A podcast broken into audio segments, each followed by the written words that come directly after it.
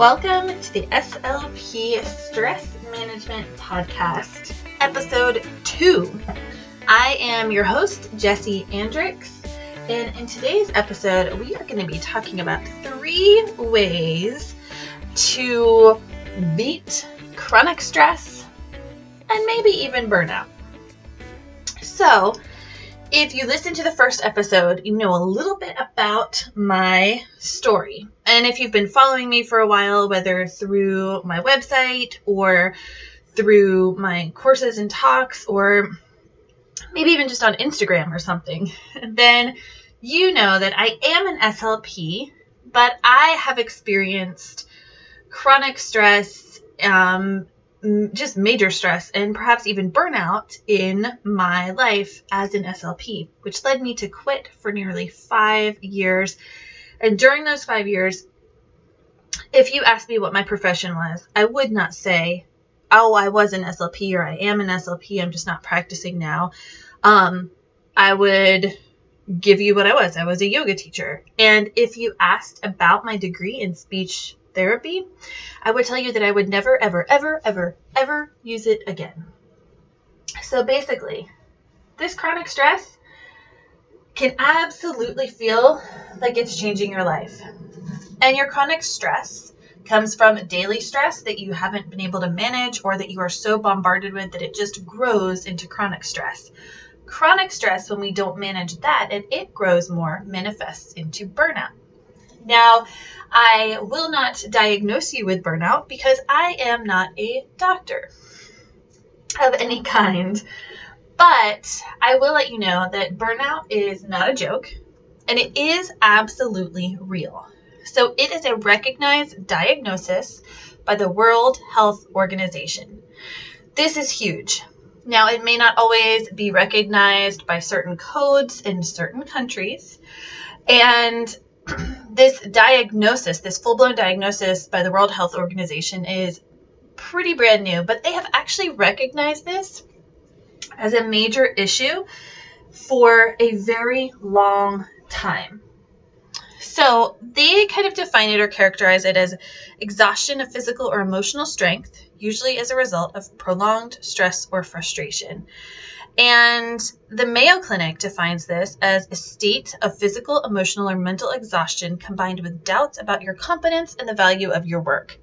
So when we're really stressed and we start to lean into this, which happens so easily, we can start to play around with burnout. And it can start to feel like you've made the wrong career choice, like you're going to be stuck this way forever, or that it's starting to affect your relationships, your life, and your health. And overall, it is just not an enjoyable place to be. So when I was going through this, I just felt really stuck. I felt dread every single night. I would be able to sleep, but sometimes it would take me a little bit longer, or I really wouldn't want to get up in the morning to go to work. And I just wasn't looking forward to it.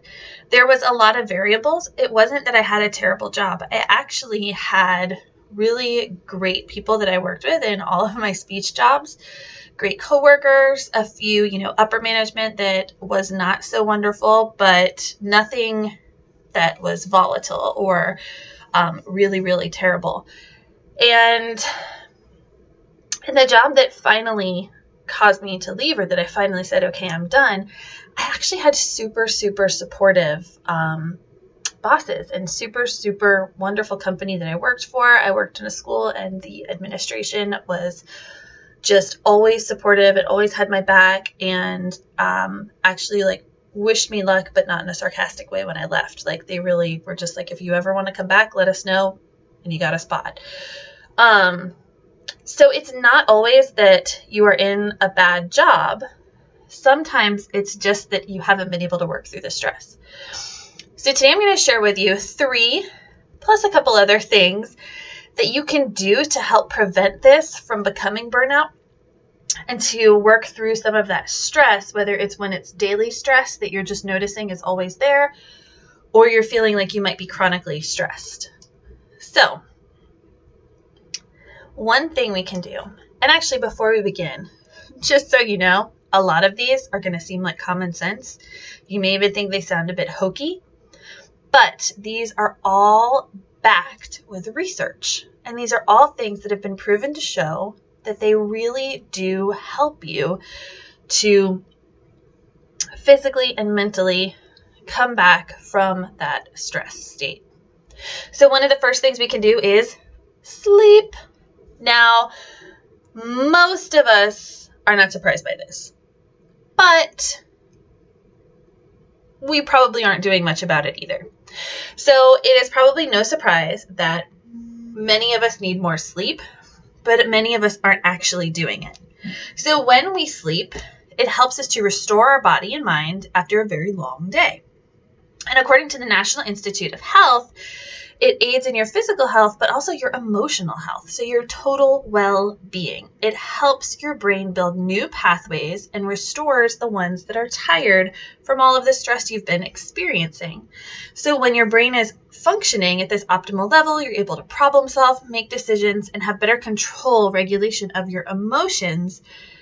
So, you feel better throughout the day, but you've also improved your efficiency your effectiveness, which makes you feel like you're doing a better job, and you may actually be doing a better job. So, sometimes when we're stuck in this, it can be that we're stuck in insomnia or that we are stressing about the day to come, so we're not able to fully sleep, or that we are pushing to do so much work that we are either pushing, pushing until we go to bed and we're staying up really late, or we're pushing late into the evening and then we just kind of shut down for a few hours and need to like watch a couple episodes of our favorite show or something just to like totally decompress. So basically, our sleep habits are just off out of whack. They're not super, super healthy. So all of this base really means we're not getting enough sleep it can be hard to get our seven to eight hours a night that is recommended.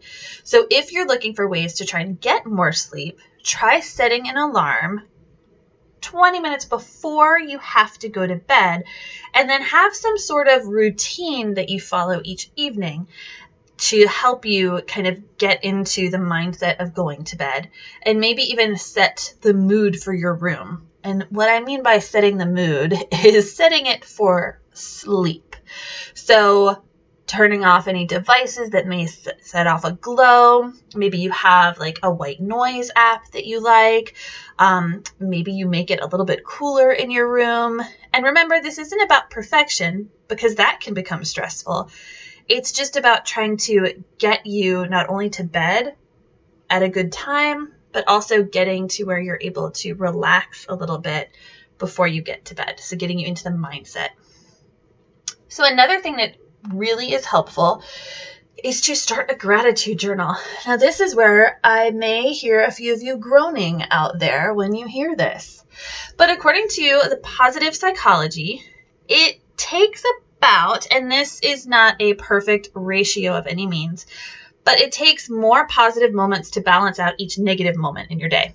There used to be this three to one ratio, but they've kind of debunked it. Um, and it's just that it's not exact. But what they found is that our brains are hardwired to look for and recall the pieces of our day that we think of as negative or bad. And it takes more positive to outweigh those. So it's not always equal. It's not like, well, I had one positive thing, one negative thing, my day was completely balanced. We really focus so much on what's not working that we need a lot more of what is working and what's going well to pull us out of it. And the thing is, this is just part of survival mode with our brain. It's the way our brain is trying to protect us from the bad things that are out there. But when we're stressed, there's a lot of things out there. So it can make it hard to remember or feel like there was anything good in your day. So if you had a difficult caseload, lots of paperwork, IEP meetings, whatever it might be, you might be feeling really negative about your day. So, what you can do is have a gratitude journal that helps counteract that. You can write down good things from your day, even really small moments, like maybe you got an email from someone that was just like, hey, you are doing a fantastic job. Or a coworker was able to help you with something and you didn't think that they would. Or your student smiled and normally they are grumpy. Um, or maybe you had a huge breakthrough. Or maybe you had no traffic on your commute and a really good latte. So, whatever it might be, if you write it down, it helps you recall that yes, there were hard times, but yes, there were also some really positive moments. Now, if you do this at the end of the day or at the end of your workday, it helps you end it on a high note. So we tend to remember things the way they end. So let's say that you were out to dinner and you had this fantastic meal, but they totally mess up your bill at the end. It kind of leaves it on a sour note. And you kind of think like, oh yeah, that dinner was pretty good. They really messed up at the end though.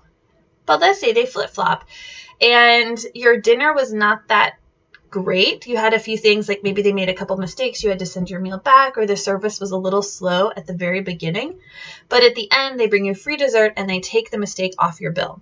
You are going to think of that as, you know what, what a wonderful place that was. They really took care of us. And you tend to think of it as being positive, even if when you measured it out, they weighed completely the same.